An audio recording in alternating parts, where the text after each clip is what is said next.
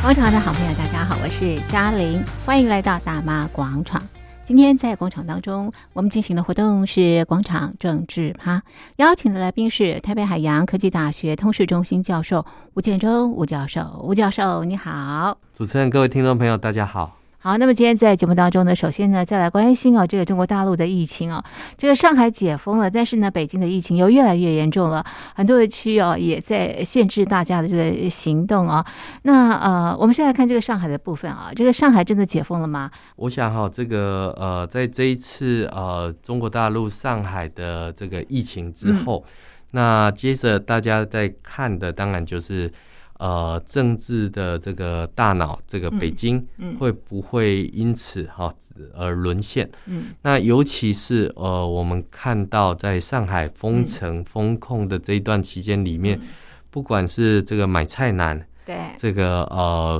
这个出门难，行动不自由，行动不自由等等的这一些乱象。那也也让北京的这个呃朋友哈，这个也非常的紧张。嗯，那最近大概很多北京朋友都已经经历到哈，这个公共交通工具全面停驶，哦，不管是地铁也好或公车也好，全面停驶。那怎么办呢？只能恢复到呃这种所谓的骑共享单车，是或者是走路的这种步行的这种方式。那所以，我们看到，就是说，呃，在这个中国大陆里面，在各地所曾经爆发过的这种，嗯，封城、封区、封控的这些情况，其实，在各个大学里面，哈，其实也都不同程度的在上演当中。这个上演里面，包括了，我们也看到了这个，呃，作为。这个北京最大的这个大学城哈，嗯。嗯、这个海淀区，嗯嗯、海淀区那边有很多的这些大学，嗯，好，所以最最近我们就看到传出来，不管是北京清华也好，嗯，北京大学啊，和甚至于一些呃这些所谓的知名的学校，嗯，都是这个不准出，也不准进，是。那不准出不准进呢？基本上这个在其他的省市早就已经是常见的情况。嗯所以你可以看到，当这个北京大学突然间说要建起一道所谓的金属墙的时候，为了防疫，为了防疫，那这个这个金属墙在盖的时候，当然不会去跟这个呃学生做商量，也不会跟教职员工来做这个商量，但是这样的一个没有通知就进行筑墙的这个行动。当然就引起了学生的这个议论纷纷。嗯，那这个议论纷纷里面，我们看到这个北大的副校长这个陈宝剑就出来跟大家喊话，嗯、但是这个喊话呢，其实并没有太大的效果，嗯、反而造成北京大学的学生哈，更多的这一些聚集。嗯、那这些聚集里面呢，当然就让大家想到的是说，嗯、哎，这个是不是？北大的这个学运潮又要来了，嗯、是。那当然，我们看到在现场这个呃，这个副校长哈，嗯、他这个用麦克风，大声的嚷嚷，嗯、希望大家能够有序的回到这个宿舍去待好，嗯、然后希望大家能够这个服从领导的这种命令。嗯。那我们也看到这个呃，讲到激动之处哈，这个呃，这个副校长还说。希望学生把手机放下哈，来保护北大。哇，没想到一个北京大学哈，就因为学生拿手机拍摄他的言论哈，可能就会垮台。嗯嗯，这个垮的不晓得是这个副校长的官位，还是这个北京大学的这种嗯学术嗯的一个部分。所以我们看到，当学生大声的呼喊着说：“这叫保护吗？”嗯，这个呃学生的权益在哪里的时候。那当然，呃，很多学生很激动的就把这样的一个影片，嗯，这个流传到网络去。是。那我我们也看到，这个流传到网络去之后，当然就聚集了更多的这个学生，是，还有教职员工到现场来关注。嗯。他们来关注，当然不见得是来声援学生的哈，因为我们从事后就可以看到另外一个现象。是。呃，我们看到这个学生跟这个副校长在谈话，嗯，那这个谈话的过程当中，就是要求这个北大校方必须要把这一道墙给拆除掉。嗯哼，那北大的这个说法当然很简单，他们怕病毒传进校园。嗯，可是我们看到这个对北大的学生来讲的话，那筑起这道墙之后，背后所代表的意义，嗯，好，或者是他所说明的这个目的，嗯，恐怕都不是官方所说的这样的一个思考，嗯、因为在各地方的这个封城里面，嗯、我们看到各地方用铁板封门，哈、嗯，这个在上海用封条封门，然后在北大用这种金属墙来封起来的一个情况，大家都害怕下一个就会是自己，是，所以我们看到这个当对话无效之后，嗯、开始就有学生哈。动手去拆这一些的围篱，去拆这些金属墙的这个部分。嗯嗯、是。那推倒高墙，看起来好像是蛮能够振奋人心的。嗯、但是我们看到北大的这个学生呢，也要求校方不准秋后算账，哦、嗯，不准对这些动手的学生秋后算账。嗯嗯嗯但是呃，北大的官方并没有做出这样的允诺，是，还有没有做出这样的一个答复。嗯哼，那我们看到赶来围观的里面就有很多是宿舍的辅导员，他们的工作不是来声援学生的，嗯，他们是来指认学生的。那有哪些带头作乱的是他的宿舍的这个辅导员？嗯，好，这些我们就可以看到。其实，在上海的这种网格化的管理，嗯，其实一个宿舍的辅导员就是专门看管，嗯，这些宿舍学生的作为、起居、生活、思想，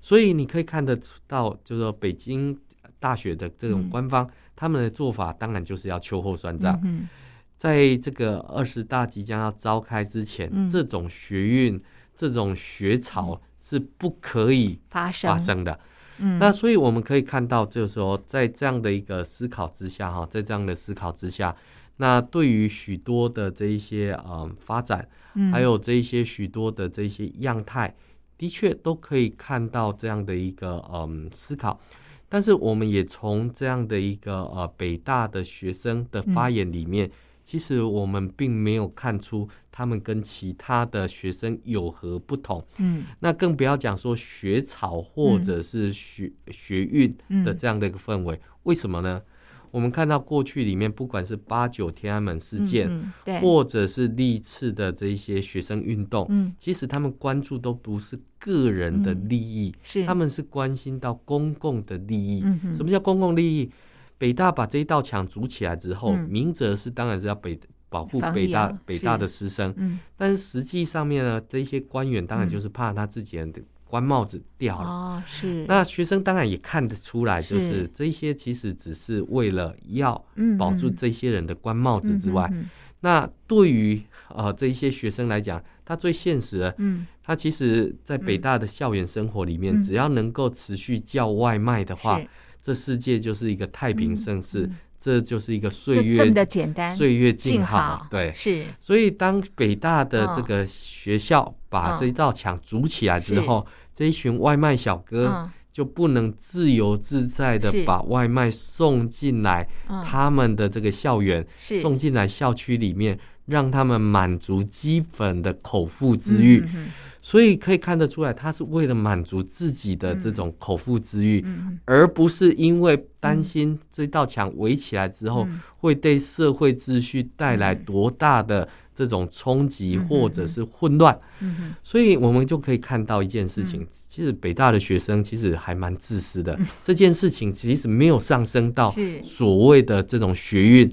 所上升到所谓的啊这种人类价值的这个部分去。所以我觉得，就是说，呃，当这件事情在网络传开的来的时候，有一些人是很兴奋的啊，北大要作乱了，北大要怎么了？但是你看到，其实北大的这叫筑墙的纷争，其实不到两天结束了，结束了。嗯，那不像我们看到过去里面这些抛头颅、洒热血，不管是在五四运动也好，或者是在八九天安门事件的的的这些人哈，这些他们关注的都不是自己的这种身体健康的。安全问题而已，他们是关注到整体制度是不是能够借由我的行动而有所改变。我们看到共产党在这二十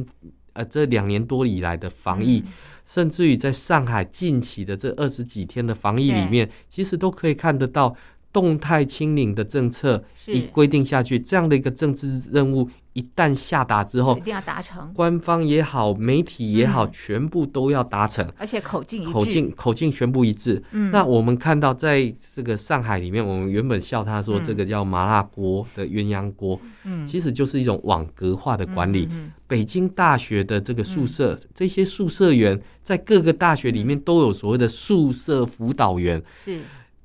宿舍辅导员的功能是什么？嗯，这个太平盛世的时候，照顾你的起居。照顾你的这个生活，嗯，不是太平盛世的时候，国当国家要维稳的时候，他们转身一变，就变成了国家维稳的工具，嗯，就是指认谁出来捣蛋，谁出来拆墙，谁出来作乱的这些指认型的这些人物，所以我们可以看到这些网格员，呃，过去里面我们讲说中共都有所谓的红卫兵嘛，这一次在防疫的过程当中，这一些白卫兵哈，这些大白们。这个打人的、抢夺食物的，甚至于这个政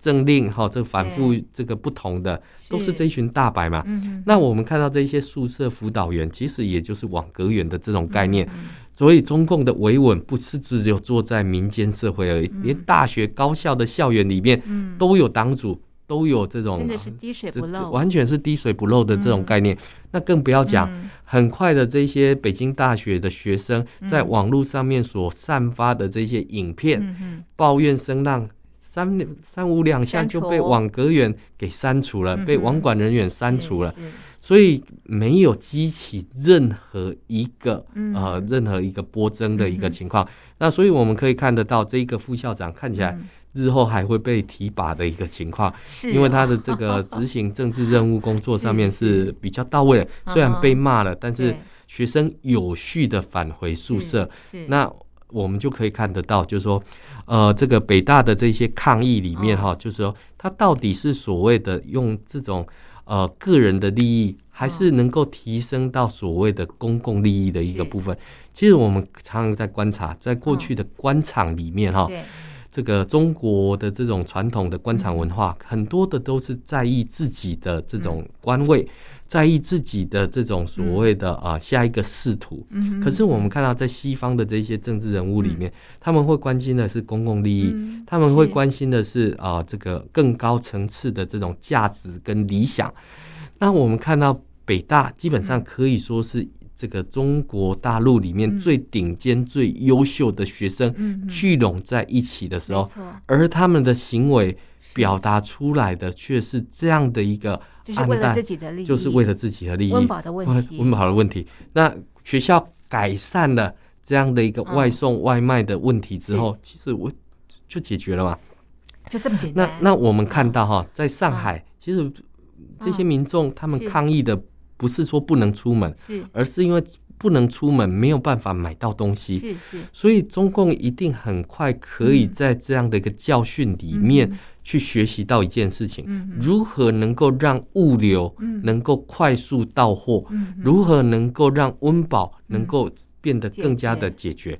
所以我们也看到，限制人民的自由、行动自由。我们看到过去的疫情期间，哈，中国大陆有这个十四亿的人口，有这么多的省市，有这么多的城市，那说封就封，嗯，而且过去里面要这么大规模来进行封控，不是那么容易的事情。但是这一次透过疫情，中共做了一个很好的尝试，我要封西安。就封西安，我要封武汉就封武汉，我连上海都可以封了。那北京，更何况北京？北京，那北京当然从过去以来就是一个比较稳定的、比较不会造反的这个这个城市。那尤其是我们看到今年二十大即将要胜利召开，好，所以所有的这一些所谓的这个布置里面，对中共来讲，这个叫做曲折中探索胜利。那曲折中如何探索胜利，要付出一些代价，但是这些代价不是中共，是大陆的老百姓。所以我们看到，呃，朝阳区的居民，原本从五月一号的五一劳动节。说要这个呃这个静默式管理，嗯，原本想说大概就一个牺牲一个五一的长假就算了，嗯嗯、结果没想到五一长假结束之后继续封控朝阳区，那我们现在看到的这个北京大学哈，因为现在的这个北京的大学基本上，或者是中国大陆的大学都已经发展成大学城的这种概念。所谓的大学城，就是你在。这个校园里面哈，能吃能住，所有东西都能够满足你。嗯，所以当我要封控你的时候，你也不一定要出去，你就能够在学校里面就满足你的所有的生活生活生活所需。嗯，那所以我们就看到也其他省市的大学生啊，嗯，这个因为伙食觉得这个每天吃的都一样，他们就到校园里面的池子去钓鱼，嗯，去烤这个小龙虾。嗯，那最后为什么会被？这个这个发现呢，因为他们把这样的图片上网到网络去的时候，嗯、消防队员巡线找到这个、嗯、这些大学生的苦中作乐，哦、所以我们讲说青春有几年，疫情又三年，这个其实就是这几年里面中国大陆的大学生，嗯、他们一直觉得就是说，哎，不是在上网课，就是在被封控里面，嗯、其实呃，到底同学长什么样子？其实都不见得，大家都戴口罩，大家都戴口口罩，所以我们可以看到，就是说中共的体制里面哈，这几年里面它的维稳体制哈，这个已经下达到所谓的网格员的这种概念，整个社会的网格员化，好，把你画成一格一格一格。那我要风控你的时候，我可以透过这种方式，比如说我的这个我要这个地方的网络断讯。我只需要把这几支的这个呃这个发射品，就可以把它给这个呃局限起来。最明显的就是我们现在看到，现在很多大陆的这个网友在发文的时候都要显示你的地区，嗯那显示你的 IP 位置，你只要显示出来之后，我要限制北京所在北京的这些区域所发的讯息发不出去河南，这个是轻而易举的事情。所以，我们看到中共的这种体制的管制，嗯，越来越加的丰富，嗯，那所以导致外界也对中共的政权也越来越呃这个呃感兴趣，嗯，他们到底是怎么去做成这样的决策？他们到底是怎么样子去？做到这样的一个管制作为，不惜牺牲这么大的一个代价，却啊就没有造成任何的这种呃革命，或者是啊这种所谓的暴动的这些事情。那我个人在看这些影片的时候，我不认为没有产生这种所谓的反抗事件，而是说这些个别零星的反抗事件，很快的就被这样的一个啊这个。控制手段给稳定了下来，或者是删除。删除，所以导致好像一片岁月静好。其实很容易啊，十四亿人口，我要找出几个人的岁月静好，不会太难。但是呃，我们看到，当原本他们认为岁月静好的这一群的时候，突然间呃被被人抓走，跑去做 PCR，跑去做裁剪的时候，当他要觉得岁月不静好的时候，他也来不及发生了。那所以你就可以看到。像我最近呃有朋友就这样子讲哈，他在上海的的经验，呃上海听官方说已经开始逐步解封，但是实际的情况并不是这样子哈。那我那个朋友是更可怜的，他从这个方舱医院嗯。回到他所住的这个小区，嗯。他现在的这个社区里面规定每两天要做一次 PCR，要阴性你才可以一户里面有一个人可以出门。我那个朋友告诉我的是说，当时哈他的这个小区里面，原本这个居委会告诉他是说要到这个隔离的场所，嗯，好去做隔离的一个情况，嗯，结果没想到是把他送到方舱医院去，好这这个他原本是阴，到了方舱医院回来变成阳，然后这个呃解隔离之后，他当然变成阴，是。当他回到社区之后，是。呃，居委会下了一个命令，就是每两天要做一次裁剪，好裁剪。那裁剪哈，必须要是阴，你才可以出门。嗯，但是呢，呃，他就去询问他这个居委会，那他也要去做这个裁剪，为什么不给他做这个裁剪？嗯嗯，他说，因为你去过方舱医院，所以你的这个裁剪必须要到市里面的二级医院去做这个裁剪。最重要的是，你去做了这个裁剪之后，必须要持阴性结果，你才可以返回住区。是，那你如果没有这样的话，你是不可以出门的。但是你出去做完之后，没有拿到阴性证明，你是不可以回来的。所以他在那天跟我抱怨的时候，那他到底是要出去做，还是不出去做，还是继续关在家里面？所以你就可以看到，就是说，嗯、呃，这些政策的反复，让很多民众无所适从。但是，呃，它起不了太大的作用。嗯、为什么？因为个人的力量难以撼动，难难以撼动整个的区域。嗯、而且有人可以出去嘛？嗯、那他们一定是怀疑你这个一定是有问题的，所以才不能出去。嗯、可是他不知道，他不能出去的原因是因为这个呃政策所导致他所不能出门的这种情况。对，所以你就可以看到，像上海，他们现在在逃离上海。对对，有人走路十几个小时到红。对，划小船，然后更不要讲说这个在火车站外面露宿街头，对对对，这个一一大堆，那大家都想逃离上海。是是。那有民众受访的时候还讲，我下辈子都不来上海，不是这辈子而已，下辈子都 不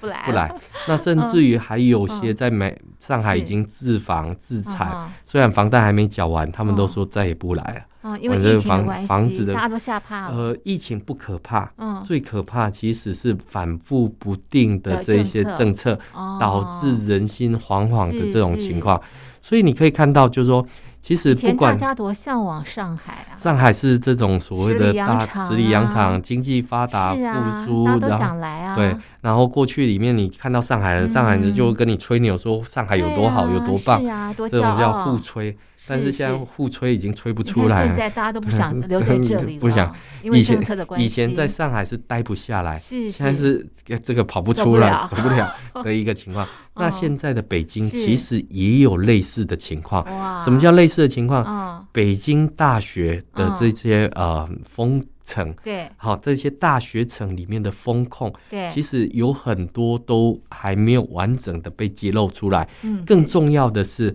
我们现在看到，当然，呃，北京的疫情现在在处于闷烧的状态，好，所以朝阳区才会全区静默。那朝阳区的民众有没有可能跨区？因为我们知道，这个传统的这种界限里面，可能是透过河流，透过山脉。可是朝阳区跟旁边的区域，其实就过个河，过条路就到了。对，那这种风控的手段是不是能够完整？那当然，更重要的就是说，整个呃上海。整个上海很大，北京城更大。好，北京有六环，有七环要出去的。那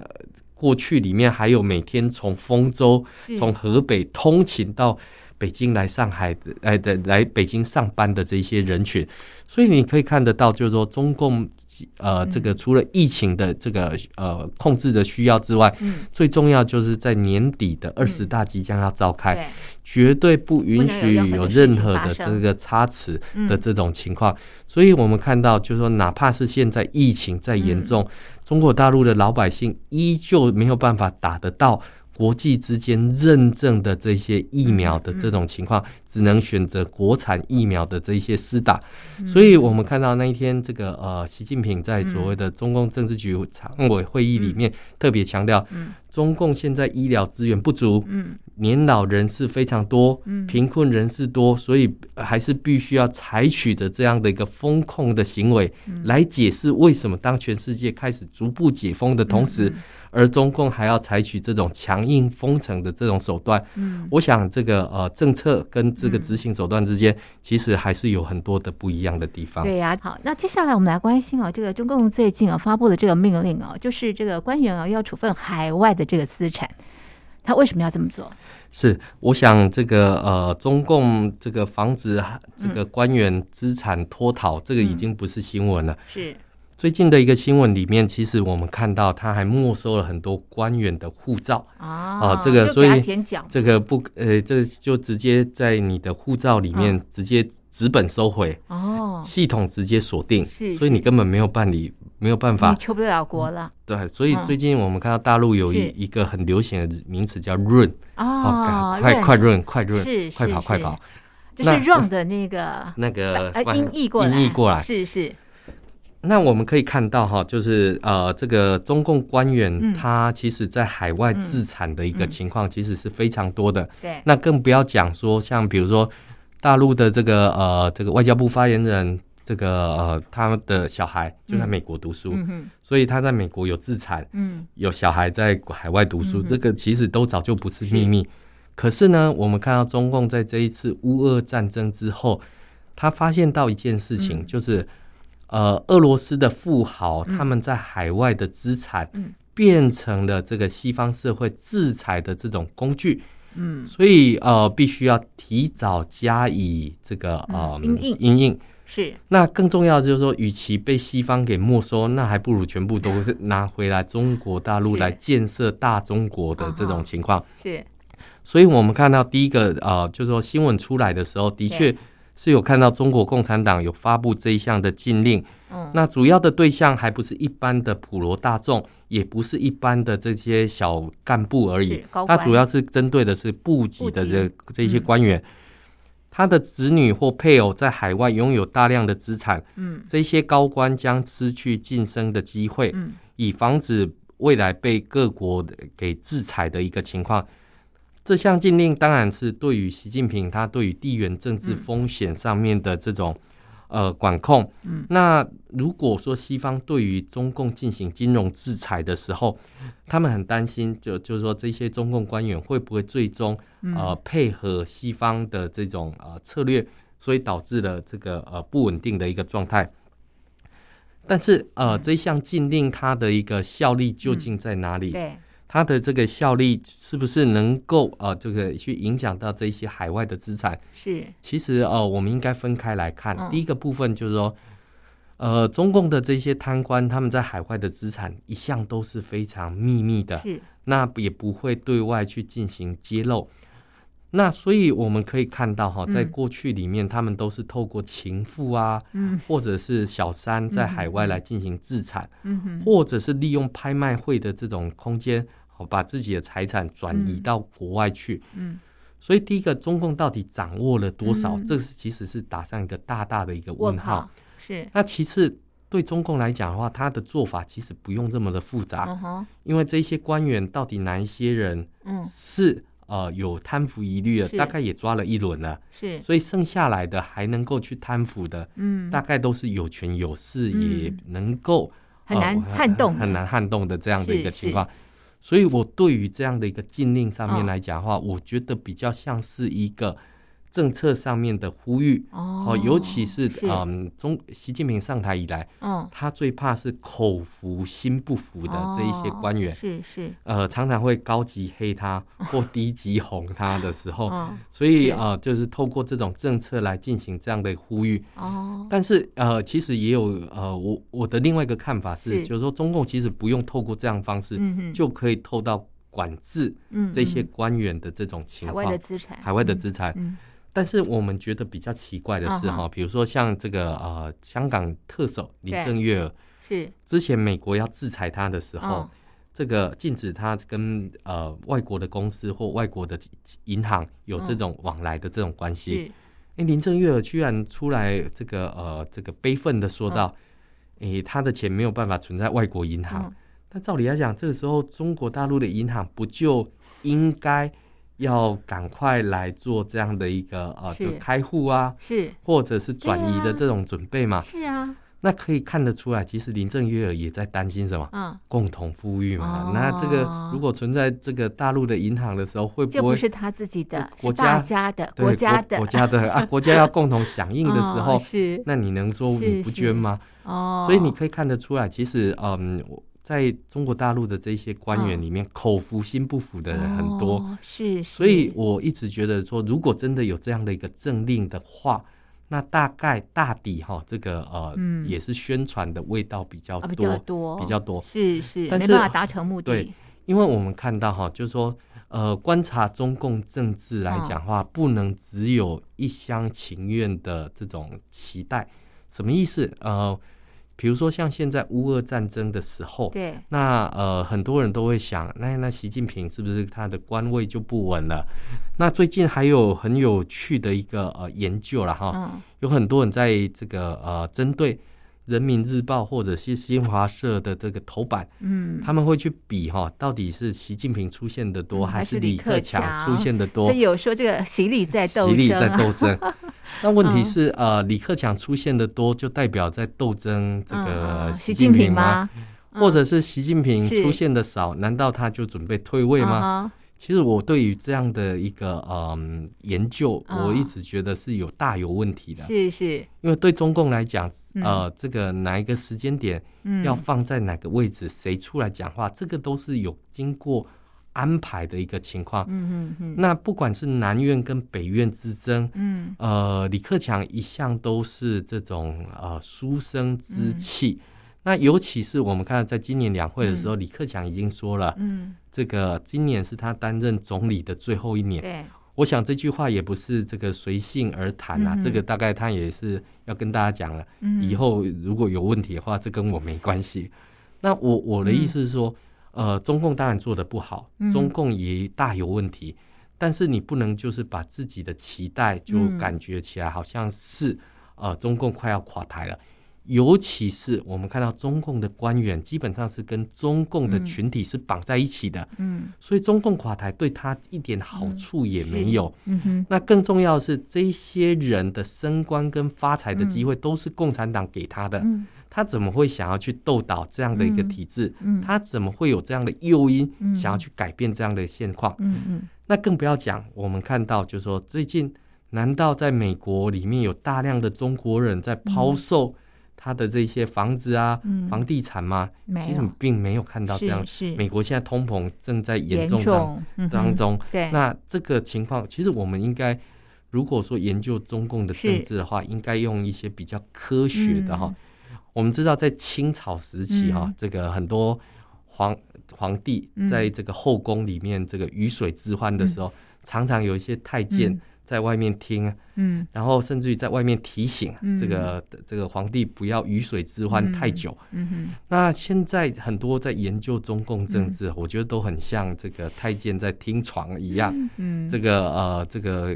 看不到里面，嗯、但是就从听里面去想象。这样的一个外呃这个中共的这种体制是，那往往都会失准。我我认为往往会失准。嗯哼，尤其是我们看到这这一两年来哈，这、嗯、特别是习近平上台之后，嗯，中共的决策过程并没有太多被外界所揭露。嗯、那所以有一些揣测之谈，跟一些就是说期待中共崩盘的这件事情上面来讲，嗯、中共会不会崩盘？会的，但是什么时候崩盘？嗯，我会用什么样的原因来崩盘？这个是中共自己也很想知道的一个部分。嗯，但是我们也必须要看到，就是说，在过去中共经济发展之后，嗯，中产阶级得利于这样的一个经济发展，对，会不会转而想要巩固这样的一个体制？嗯，好，所以我们看到过去政治学里面其实有两个理论，一个叫现代化理论，现代化理论就是经济发展，老百姓会想要要求。政治更好的生活，更好的生活，政治上面更亲民，更民主，所以更民主，所以台湾走上这一条民主化的道路。可是另外一个理论叫做威权巩固理论，也就是说，呃，当威权政体创造了一个可以这个发展经济的空间的时候，那这些中产阶级其实他跟这个体制是绑在一起，因为只有这个体制给他走后门，给他开小路的这样的路径，所以他是喜欢这个体制的，所以。无形之中，他反而去巩固了这样的一个威权的一个部分。嗯、是。那当我们拿着现代化理论去解释威权巩固理论的时候，嗯、我觉得这个东西就有学术上可以去讨论的这种空间。是。那尤其是呃，我们看到这个外部的因素，从过去里面八九天安门事件，嗯、国际社会制裁中共，嗯、再到跟中共的交往，希望改变他，嗯、邀请他加入 WTO。嗯加入 WTO 之后，中共开始改变国际的秩序，嗯、要开始用他的方式来走的时候，那这个其实国际社会开始已经发现不对劲，不管是在 WHA，在世界卫生组织里面各种的这种消息隐匿，导致国际的这种经济人命上面的损失，嗯，所以你都可以看得到，就是说中共这一套，不太能够再继续走下去，嗯、但是不太继能够继续走下去的时候。它的体制里面也会有自我寻求修补的这种空间。嗯、经济不好，中共接接下来他可能会用基础建设去满足他的 GDP。是、嗯，那老百姓一天能够吃三碗饭，嗯、这个不会一天突然之间变成吃六碗饭。嗯、所以对中共来讲，这些都是可控制的。嗯、尤其是数位威权之下的这些维稳的设备，嗯、有人愿意为虎作伥的时候，嗯、那这样的体制其实是。呃，不是像外界所想象这么脆弱，嗯、所以我们当然是必必须要不断的去做呼呃这个价值上面的这种感染，是。让中国大陆的老百姓哈，尤其是这一次疫情之后，很多人说要移民，是。那移民之后，那会不会到国外之后反而回来更加的爱中国大陆的这个部分？那这个其实就是我们必须要看到，就是说，当我们在看中国大陆有这样的一个宣称的时候。那背后他的动机还有他的影响，可能都必须要连带去做思考。是好，这是呃我们和所有的好朋友关心的这个新闻，最近发生的新闻。我们的讨论呢就进行到这里，非常谢谢听众朋友的收听，也谢谢吴教授您的分析，谢谢您，谢谢。